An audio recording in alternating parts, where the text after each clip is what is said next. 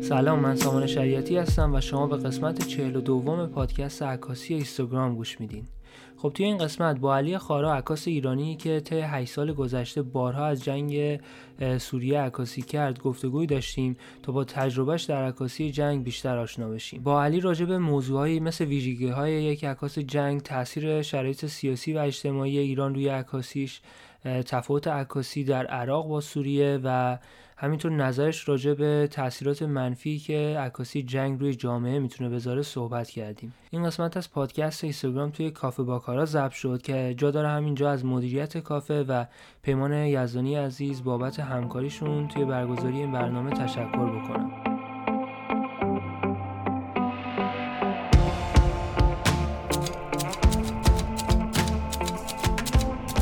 اینستاگرام. پادکست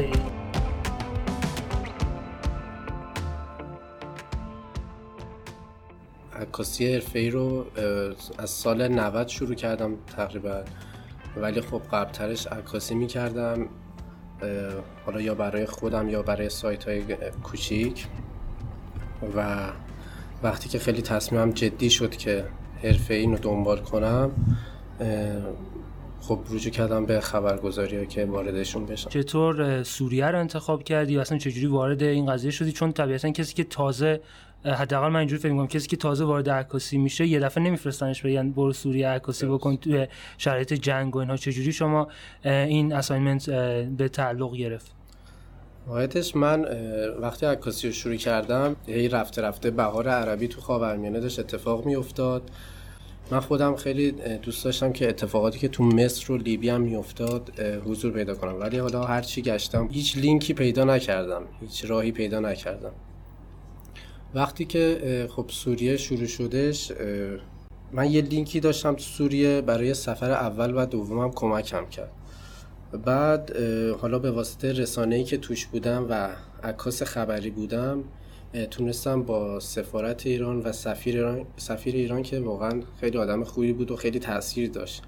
تو کمک کردنم توی مجوز گرفتن و تونستم ارتباط بگیرم و هی تداوم داشته باشه موندنم من تو سفر اولی که یعنی قرار بود فقط یک سفر برم و به مدت دو هفته. ولی خب رفته رفته یعنی سفر اولم به جای اینکه خیلی عکاسی کنم. دنبال این بودم که لینک های بیشتر و بیشتری پیدا کنم که بتونم بازم بیام. چون فضا رو که دیدم دیدم فضای خیلی خاصیه و عکاس های خارجی هم که می‌دیدیم. یعنی خیلی از بهترین عکاس های دنیا رو می‌دیدیم که توی حالا جبهه هستن که مخالفین اسد هستن به اسم ارتش آزاد و عکساشون همیشه توی خبر بخش بحث خبری دنیا بولد بود. ولی خب عکسی از سمت ارتش بشار اسد دیده نمی‌شد یا سمتی که حالا مردمی که تو این سمت زندگی می‌کنن.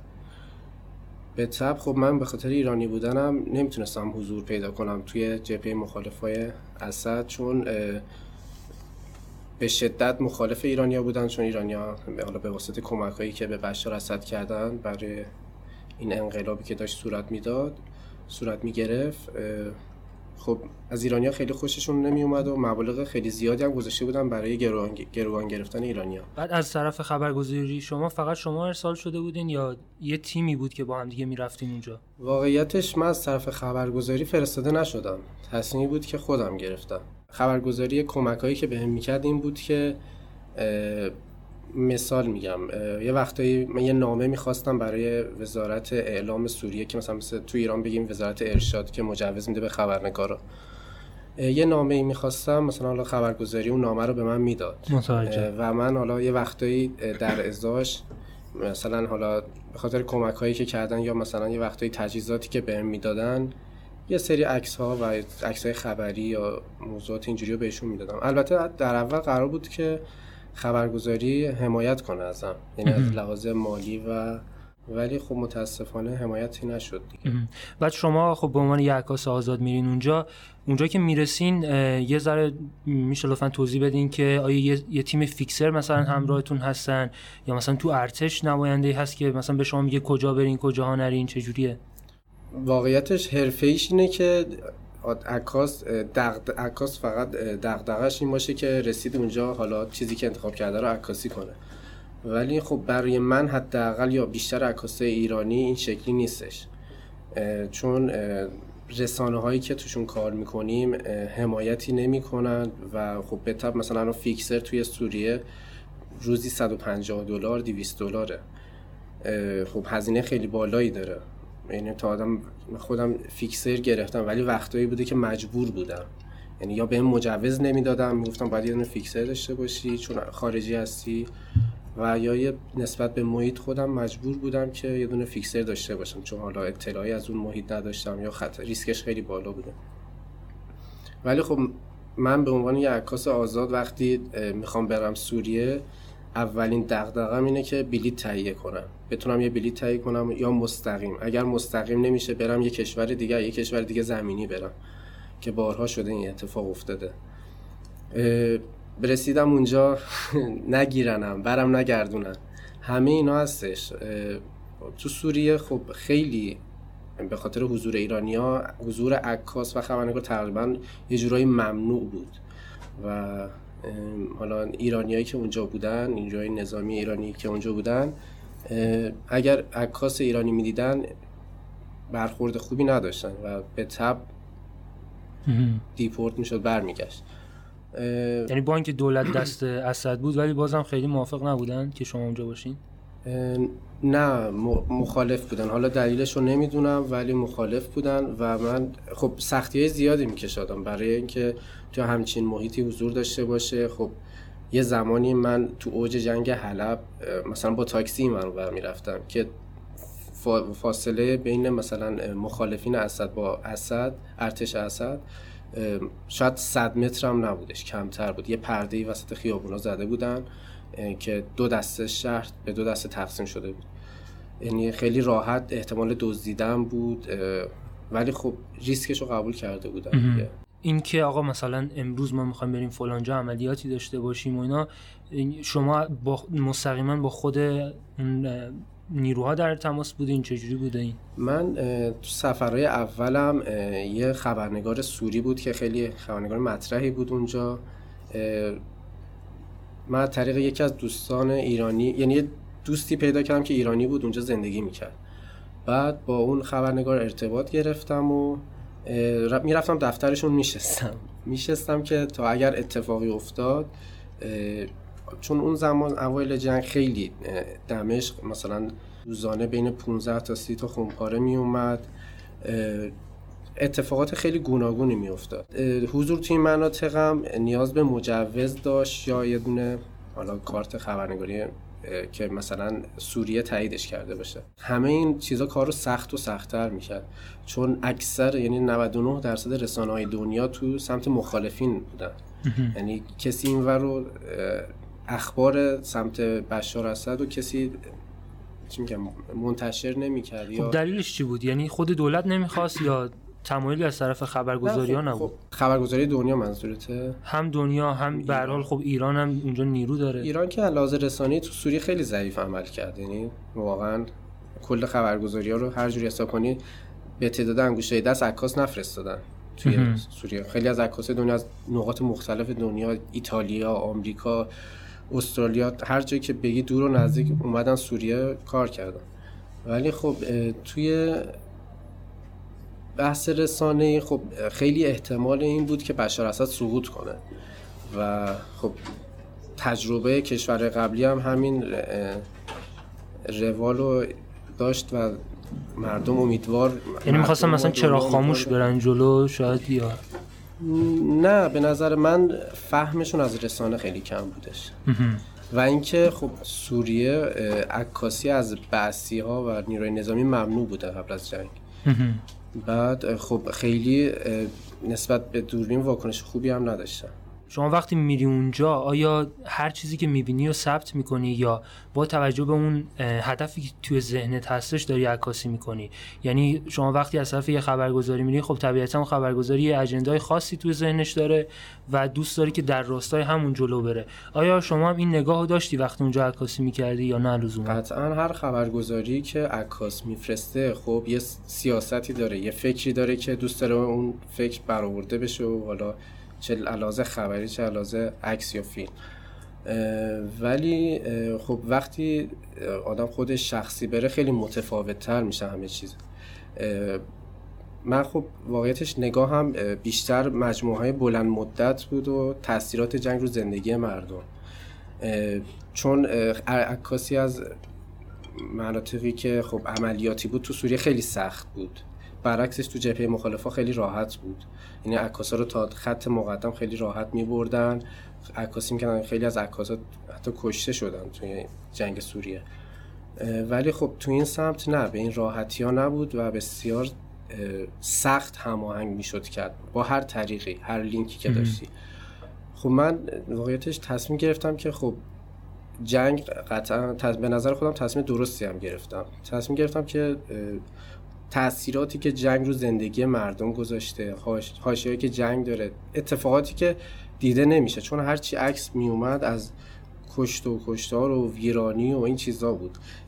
خیلی عکسی از من اوایل جنگ خیلی عکسی از مردمی که تو این جنگ دارن زندگی می‌کنن نبودش. اگرم بود مثلا زمانهای بمبارون و اینا بود. یعنی زندگی عادی نشون داده نمی‌شد. می‌تونی مثال بزنی از پروژه هایی که توی این مدت دنبال کردی؟ پروژه هایی که من انتخاب کردم خب اکثرا بلند مدت بود و نگاهی که داشتم برای کتاب بودش. خب من یه سری مجموعه کار کردم که نمی‌تونم الان بگم واقعیتش ولی خب یه سری مثلا پورتره کار کردم از مردم سوریه و یه سری سوالا ازشون پرسیدم راجب نظرشون راجع به جنگ و حالا نام خواندشون و اینکه الان تو اون شهر که زندگی می‌کنن مثلا قبل از جنگ هم تو این شهر زندگی می‌کنن یا جنگ باعث شده بیان این, این شهر. حالا می‌تونه یه نیروی نظامی باشه تو خط مقدم می‌تونه یه نفر باشه توی یه کافه می‌تونه یه هنرمند باشه می‌تونه یه دونه گالری دار باشه. یعنی این مجموعه رو انتخاب کردم. یا من یه مجموعه دارم به اسم بچه های اسد که در مورد کودکانه. کودکانی که تو جنگ بودن و آسیب دیدن.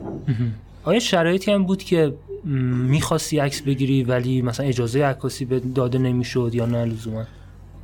آره واقعیتش یکی از مهمترین موضوعات ایران به نظر من شاید تو ده سال اخیر حضور ایرانیا تو سوریه بودش که واقعا اتفاق مهمی بود. بالاخره یه جمعی از یه کشور دیگه دارن میرن یه کشور دیگه و دارن میجنگن شهید میدن زخمی میدن حالا هر اتفاق دیگه من خیلی دوست داشتم این رو به صورت خیلی آزادانه تر یعنی کار کنم. ولی به جز سال 94 یه مدت کوتاه نتونستم این موضوع رو کار کنم. اونم خیلی محدود بودش. یعنی خب یه بخشایش حتی یواشکی بود ولی خب یه بخشایش هم همکاری می‌کردن همون بچه‌ای که اونجا بودن. به نظر من این موضوع خیلی موضوع مهمی بود که نذاشتن پرداخته بهش یعنی حتی اگر منتشرم نمی‌شد اون زمان حالا به خاطر هر سیاستی ولی الان یه چیز مشخصه بالاخره تشییع جنازه ها داره برگزار میشه محل شهادت ها معلومه فیلم آره. و اولش احساس می‌کنم آره. اینجوری بود که نمی‌خواستن خیلی بگن آره. ایران مثلا حضور فعال داره ولی خب چیزی که خب سیاست ها عوض شد دیگه. آره مدافعان حرم آره مدافعان حرم و این داستانات. من این موضوع رو خیلی دوست داشتم و حالا اوایلم از چه دوربین یعنی به سمت بالا می اومد حتی از چهره نظامی های سوری خیلی علاقه ای نداشتن عکسی گرفته بشه. چون خب سالها با این ممنوعیت زندگی کرده بودن. این یکی. دو اینکه خیلی ها این اتفاق افتاد. عکس هاشون منتشر شد و ترور شدن. خب هم مردم عادی هم نظامی ها خیلی دوست نداشتن که عکسی ازشون گرفته بشه. حتی یه سری توی حلب بودن. داشتم یه عکس می‌گرفتم. خب اون موقع یه جورای قحطی آرد نبود ولی خیلی کم بودش. نون یعنی خیلی کم پیدا می‌شد. بعد حالت بازار سیاه پیدا کرده بود. یه ماشینی بود که مردم سر شیخته بودن داشتن نون میخریدن و من شروع کردم عکاسی کردن از این ماشین. بعد یهو همه واکنش منفی نشون دادن اینا. اصلا منو تحویل ایسبازسی رو نیروی نظامی دادن خود مردمشون. بعد بعد که دیگه مجوزم رو نشون دادم و گفتم که من اینطوری هم گفتن که خب یه عکس قبلا انگار منتشر شده بوده تو حلب و موقعیت موقعیتی که مردم جمع میشن. بوده. و همونجا رو خونباره زده بودن تعداد زیادی کشته شده بودن. بین اشاره کردی که شما فرصت این رو داشتین که فقط یک طرف جنگ رو نشون بدین. آیا فکر می‌کنی اگر اون طرف جنگ هم بودی می‌تونستی مثلا یه نگاه متفاوتی رو عکاسی بکنی که بقیه عکاسا شاید نداشته باشن به خاطر اینکه از جاهای دورتری به نسبت به شما میان؟ خب از غرب میان اونها و یه سری اجنده خاصی توی ذهنشون دارن. یا فکر می‌کنی خیلی تفاوتی شاید نداشته باشه این قضیه؟ موقعیت مکانی حالا عکاسی که حالا توش بالاخره زندگی کرده شاید تاثیر داشته باشه. نمی‌دونم حالا چقدر علمی هست یا نه. ولی من خودم خیلی دوست داشتم که حضور پیدا کنم توی جبهه مخالفام مخصوصا یه گروه هستم به اسم کلا سفیدا. خیلی دوست داشتم حداقل مثلا یه مدت همراه اینا باشم. حتی مثلا یه لینک هایی هم گرفتم باشین صحبت هایی هم کردم. ولی خب ریسک خیلی بالایی داره. یعنی نمیارزه به هر قیمتی یه ریسک بکنی. خب خیلی از عکاسا و تصیبت توی جنگ اعدام شدن یا کشته شدن به صورت خیلی وحشتناک. حالا چه از طرف داعش بوده یا گروه های مخالف این ریسکش به نظر من خب غیر منطقی اومد اون زمان که متوجه. قبول کنم که راجع به عکاسی جنگ به صورت کلی میگن که این شاخه از عکاسی می‌تونه انگار خشونت رو یه ذره عادی سازی بکنه. آیا این, چیز، این چیزی است که تو هم بهش باور داشته باشی که مثلا نشون دادن این خشونت ها باعث بشه که مردم نسبت بهش بی تفاوت بشن؟ سوال خوبی پرسیدی. از این بابت که سوریه خیلی جنگ متفاوتی بود نسبت به نسبت جنگای دیگه. خشونت خیلی علنی توش نشون داده می‌شد. هر روز فیلمایی از سربریدن مردم خیلی راحت منتشر می‌شد دست به دست تو همه موبایل ها میچرخید. ولی خب هر عکاسی دید خودشو داره و می‌تونه این اتفاقی که میگی بیفته. یعنی مثلا تصویری که فقط دنبال این باشه که عکس از جنازه و تصویری که خیلی خشونت بالایی داره و خشن هستش عکاسی کنه. یا یکی هست که می‌خواد بیشتر تاثیراتی که جنگ گذاشته روی مردم لحاظ روحی و عاطفی عکاسی کنه. ولی نکته مهمی که هست اینه که خیلی یعنی چند سالی هست که خیلی رسانه های بزرگ دنیا یا مجلات خیلی معتبر دیگه عکس هایی که داره خشونت بالایی هستن یا حتی یه مقدار خشونت دارن استفاده نمی‌کنن و طرفداری نداره. چه بین مردم چه بین رسانه ها به نظر این اتفاق خوبی بود که حالا با توجه به این جنگ هم بود اتفاق افتاد که دیگه تصویرهایی که خیلی خشونت دارن ارزششون میاد پایین. درسته. وقتی داری عکاسی می‌کنی اصلا به این فکر می‌کنی که تاثیر عکس تو توی زندگی این مردمی که میگی داشتم ازشون عکاسی می‌کردم چیه؟ یا تو این لحظه اصلا هدفت این بوده که ثبت بکنی مستند بکنی و حالا بعدا هر اتفاقی که می‌خواد بیفته بیفته. اگر بگم فکر نکردم که دروغ گفتم. واقعا فکر کردم به این موضوع که یعنی خب شاید بتونم تاثیر بزنم ولی خیلی کار بزرگیه. یعنی حالا یا یه وقتایی به لحظه‌ای که شانسته به لحظه‌ای که توش حضور داری اتفاق ولی شانس هم خب به این ربط داره که تو اون لحظه اونجا بودی یا نه. یعنی ریسکشو پذیرفتی که اون لحظه اونجا باشی یا نه. ولی خب واقعیتش من دیدی که خودم به جنگ سوریه داشتم این بود که حالا به خاطر محدودیت هایی که داشتم و یک سری جا نمی‌تونستم حضور پیدا کنم و حمایت هایی که نمی شدم این بود که یه بخشی از تاریخ این کشور رو ثبت کنم. حالا من خودم اول مثلا سالهای اول که می‌رفتم فکر می‌کردم این جنگ بیشتر از 5 6 سال طول نمی‌کشه. ولی خب می‌بینیم خیلی بیشتر شده و بعد از جنگش هم خیلی اتفاقات مهمتری افتاده. الان خانوادهایی هستن توی سوریه و عراق که خب زنها روبوده شدن بهشون تجاوز شده و اینا برگشتن به سر خونه زندگیشون. موضوعات خیلی مهمیه که الان دارن کم کم هی همه دارن بهش می‌پردازن و ثبتش می‌کنن مصاحبه می‌گیرن با این افراد. میگم تو از ایران خیلی از لحاظ رسانه‌ای ضعیف عمل کرد توی سوریه. واقعا حق عکاس ایرانی خیلی بیشتر از اینا بود که تو سوریه حضور داشته باشن مستندسازامون حضور داشته باشن بتونن کار کنن. راجع به نگاه نظامی های نسبت به دوربین صحبت کردی نظر مردم چی بود؟ آیا راحت تر با دوربین کنار می اومدن یا اصلا می‌خواستن که شما ثبتشون بکنید چون با یکی از عکاسایی که توی افغانستان خیلی فعالیت کرده بود صحبت می‌کردم می‌گفت که خود مردم بعضا خیلی دوست دارن که ما ثبت بکنیم ثبت بشه عکسشون که شاید مثلا از طریق این عکس بتونن یه یه امیدی بهشون می‌دونی دست بده و بتونن یه کاری برای اون فرد به صورت خاص انجام داده بشه. آیا اون این نگاه هم تو سوریه تو دیدی یا نه؟ خیلی محدود این چیزی که میگه هست تو سوریه. یعنی خیلی ها دوست ندارن ثبت بشه تصویرشون مخصوصا اوایل چون میگم به خاطر همون ترورایی که اتفاق میافتاد مثلا یا توی حتی مردم عادی؟ آره حتی مردم عادی. واقعیتش عکاسی از مردم سوریه خیلی سخت بود و جلب اعتمادشون سختتر مخصوصا زنها. یعنی حتما خیلی وقت بعد از شوهرش اگر همراهش باشه اجازه بگیری و امکان داره که اگر شوهرش اجازه هم بده باز خود خانم مخالفت کنه. یا حالا بالعکسش. عکاسی از مردم به نظر من خیلی یکی از سختترین کارها بود تو سوریه. چون خیلی علاقه ای نداشتن سب بشن چون تو مشکلات خیلی زیادی داشتن دست و پا می زدن خیلی ها خونه هاشون رو از دست داده بودن. انقدر مشکلات بزرگتر آره داشتن تو حلب خیلی خونه ها رو می‌دیدی که ریخته. و مثلا حالا یه دیوار ریخته با پلاستیک پوشونده داره تو اون خونه تو زمستون داره زندگی می‌کنه. یعنی دید دوست نداشت حتی دیده بشه. چون این آدم یه روزی شاید زندگی خوبی داشته حالا به هر دلیلی دوست نداره دیده بشه. ولی خب خیلی محدود آدمایی بودن که دوست داشتن ثبت بشن و حالا جلوی دوربین بیان اگر برای پروژه ای هست.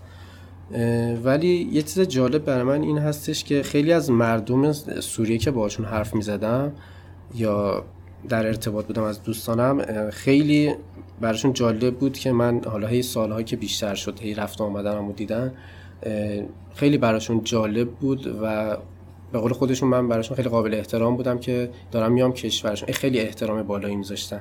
در حالی که می‌گفتم خب من کار خودم شخصی دارم میام.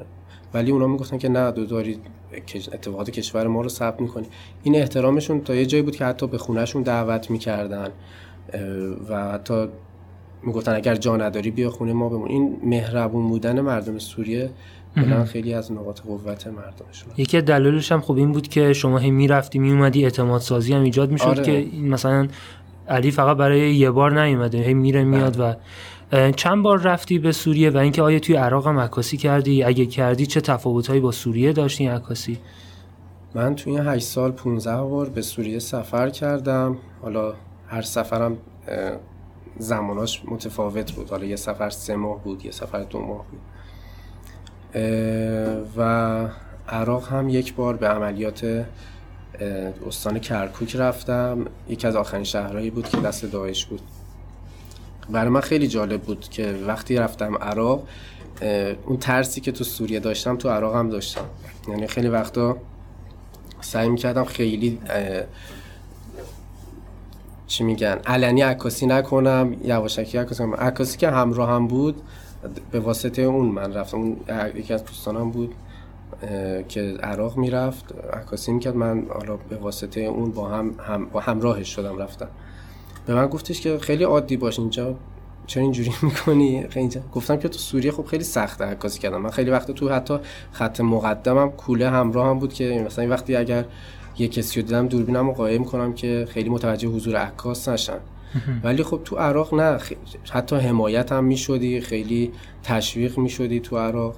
حالا خطراتشو بذاریم به کنار این بخشی که یعنی عکاس می‌تونه آزادانه تر کار کنه. یه جاهایی نمیذاشتن بری اونم به خاطر خطر جونت بود. یعنی می‌گفتن که ریسک بالایی داره نرو. ولی اکثر جاها یعنی حتی تا اتاق فرمانده هم تو جلساتش تو می‌تونستی بری عکس بگیری. فکر دلیل این تفاوت دیدگاه تو چی بود؟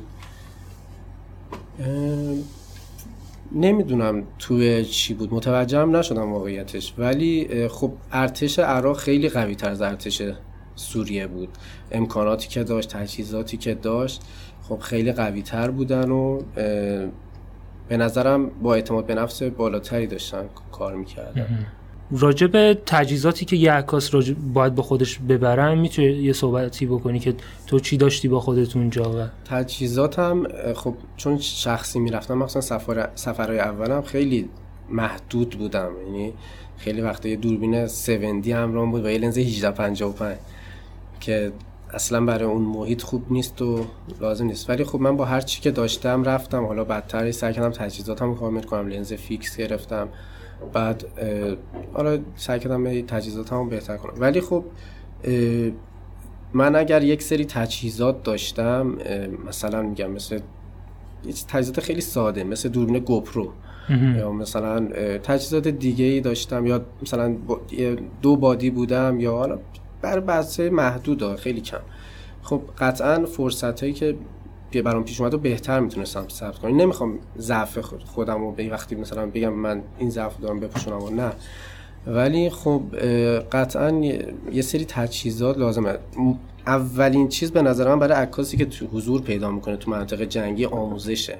اینه که این آموزش رو داشته باشه که توی مناطق جنگی و بحرانی چطوری چه رفتاری داشته باشه؟ یکی جلوش تیر خورد چه رفتاری داشته باشه؟ خب تو ایران هیچ آموزشی داده نمیشه و برگزار نمیشه. به تب تجهیزات هم خب خیلی ناقصه. عکاسانی که حضور پیدا کردن توی سوریه و عراق از ایران خب همیشه مشکل تجهیزات رو داشتن. چون جدیدن دیدم با فوجی هم عکاسی می‌کنی و اونو احساس کنم بیشتر برای مثلا اون عکاسی خیابانی که مثلا شاید اونجا انجام میدی به همراه داری آره.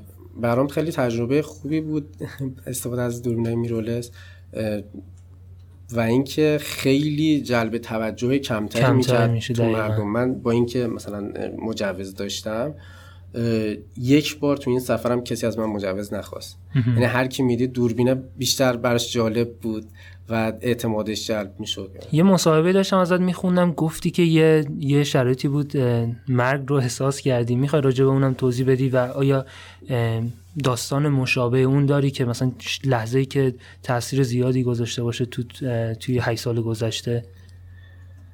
خب آره عکاسی که تو منطقه جنگی حضور داره قطعا خطر مرگ رو حس کرده تو اون لحظه. حالا لحظات مختلف می‌تونه یک بار شده مثلا من به در ماشینی تکیه دادم. خود توی سوریه یه جورایی چند سالی جنگ بین تک اندازا بود. تک اندازای خیلی حرفه‌ای داشتن دو طرف و خیلی دقیق هم می‌زدن. من یه سری توی یه منطقه بود تو ریف دمشق به اسم فروسیه به در ماشین تکیه داده بودم. مثلا خب یک متر مرتبه در عقب ماشین تک انداز اونجا رو زد. یا شده مثلا روی خاکریز داشتم یعنی داشتم نگاه می‌کردم ببینم چه خبره. اون ور خاکریز خونپاره خورده. یک لحظه آدم بالاخره مرگ رو حس می‌کنه.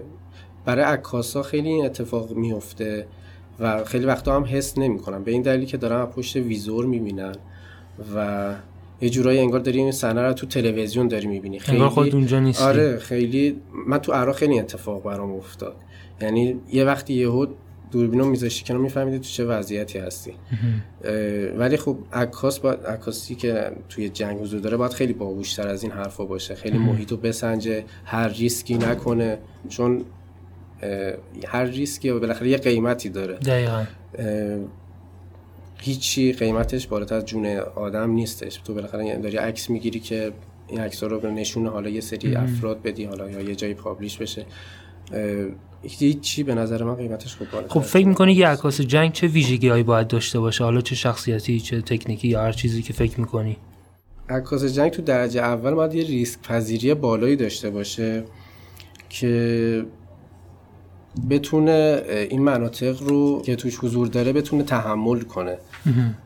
واقعا درک کردن یه سری شرایط و تحمل کردنش خیلی سخته. حالا حتی از لحاظ ساده ترین چیزاش بگم غذا و جای خواب و این چیزها بگیر تا بقیه مسائل که حالا هر روز و هر روز توش هستی.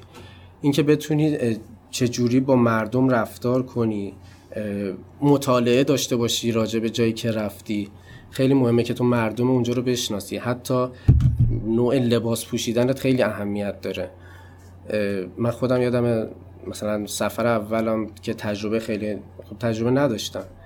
خب لباسایی که برای اونجا با اینکه مثلا مطالعه کرده بودم راجع به مردم سوریه و کشور سوریه ولی خب لباسای خوبی انتخاب نکرده بودم و یکی از عکسایی که از خودم بود و توی فیسبوک گذاشته بودم و یه عکاس بزرگی که حالا تو ایران هست وقتی عکسمو دید سریع به هم مسیج داد که لباست و حواست باشه این خیلی مهمه مخصوصا که ایرانی ها رو چرا؟ چطوری بود مگه؟ خب یه لباس متفاوت تر مثلا تیشرت نیمانی پوشیده بودن توی منطقه جنگی. خب یه چیز مشخص بود که حالا حالا ایرانی بودن رو بیشتر حالا شاید باعث می‌شد نشون داد یه جوری باشه که مثل مردم خود اونجا باشه آره مثلا اونجا کسی تیشرت نمیپوشه مثلا با یه دونه واو وسطش باشه یا یه بعد این خب من هی کم و بیش شنیدم این چیزا رو از حالا عکاس ها که تجربه داشتن توی جنگ های اف... افغانستان عراق و کشور دیگه. درست. و اینا همه برای من خوب درس من واقعیتش خیلی سعی کردم همیشه یاد بگیرم از دیگران. خیلی امیدوار بودم که بتونم مجموعه که کار می‌کنم مجموعه خوبی باشه. خب می‌رفتی سوریه عکاسی می‌کردی برمیگشتی ایران. می‌دونم که ایران هم عکاسی خبری انجام می‌دادی. اتفاقا فکر کنم پلاسکو بود که رفته بودی عکاسی کرده بودی. اگه اشتباه نکنم یه عکسی داشتی که همه داشتن فرار می‌کردن ولی شما داشتی خلاف جهت مثلا عکاسی می‌کردی و اینا. فکر می‌کنی تاثیر این عکاسی جنگه بوده که باعث شده اینقدر نترس باشی توی عکاسی خبریت یا این چیزی بوده که مثلا همیشه توی عکاسی داشتی. خب تاثیر که خب قطعا گذاشته توی حتی زندگی شخصیم تا عکاسی خبری یا حالا هر چیز دیگه ای خب شرایطش خیلی فرق می‌کنه منطقه‌ای که حالا مثل سوریه یا مثلا پلاسکو که اتفاق بیفته. خب شاید خیلی از عکاسا بودن که اونجا حضور داشتن. به خاطر حالا اون لحظه شانسشون زیر پلاسکو بودن و نتونستن عکس بگیرن. من وقتی رسیدم به چهارراه استانبول خب یه لحظه سر و صدایی شد و یه سری اتفاق افتاد. یه چند قدم اومدم جلوتر به سمت پلاسکو. دیدم هم مثلا پلاسکو رو نگاه نمی‌کردم. داشتم مردم میدیدم همه به سمت من فرار کردن که از زیر پلاسکو برن. خودم اون لحظه واقعا موندم که چون نمی‌رسیم این ساختمون کدوم وری قراره بریزه یا اصلا هیچ فکری راجع به این چیزا نمی‌کردم فقط تصور تصورم یه سری آوار بود که داره میاد پایین. خب یه لحظه واقعیتش ترسیدم و می‌خواستم فرار کنم ولی حالا نمی‌دونم چی شد که خب وایستادم عکس گرفتم. شاید به قول تو اون ناخواسته اون تجربیاتی که حالا داشتم و اون لحظه باعث شده که نترسم و بمونم و عکس بگیرم.